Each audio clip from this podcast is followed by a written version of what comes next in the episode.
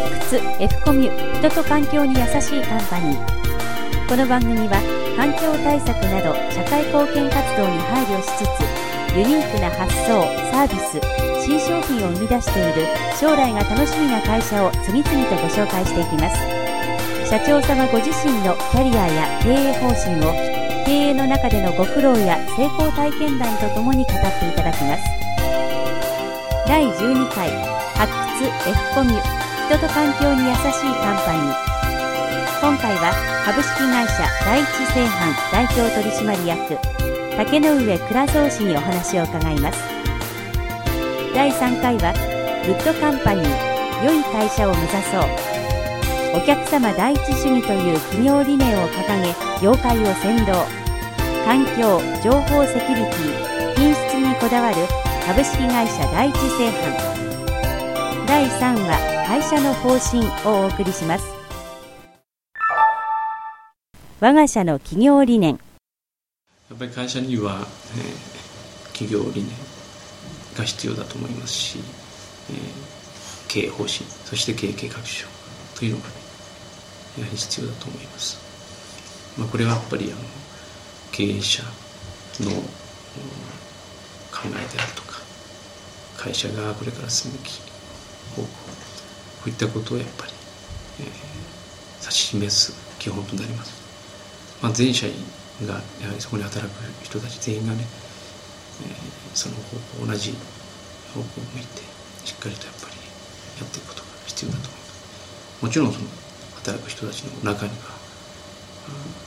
それぞれの個性豊かな、人格があるわけで、そこを生かしてということになりますけど、一番私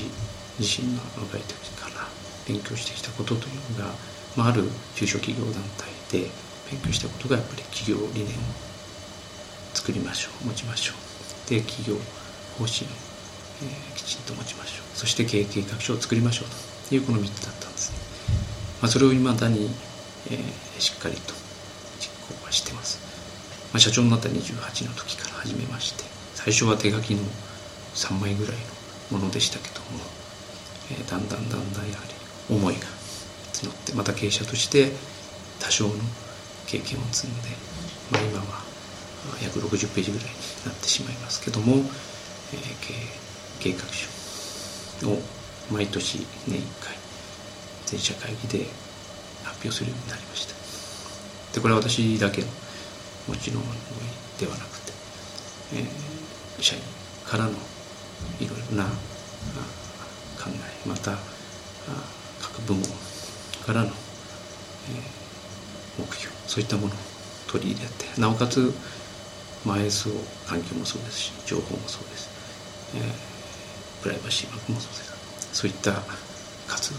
についても担当者が発表すると。私だけが喋っていた時期もあるんですけども、今は全員がそうで、この全社会議をすると、発表するというような環境に変わってきました。経営理念の3つというのは、理にかなった経営、理にかなった仕事、理にかなった生活をしようというこの3つです。先代社長が唱えられたものですけども、これに私の考えを入れた肉付けしたものが経営理念となっています。あと経営基本方針としては、グッドカンパニーという、良い会社になろうということ、それとお客様第一主義というこの2つを掲げています。良い会社というのは、決してその会社の規模とかニーズとか、そういったもの、売り上げ、それだけを、追い求めるのではないということですね。会社の規模は問わず、小さな会社でも良質の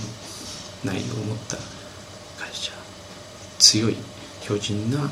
基盤を持った会社にしようということ。その結果、少しずつですけども成長したり、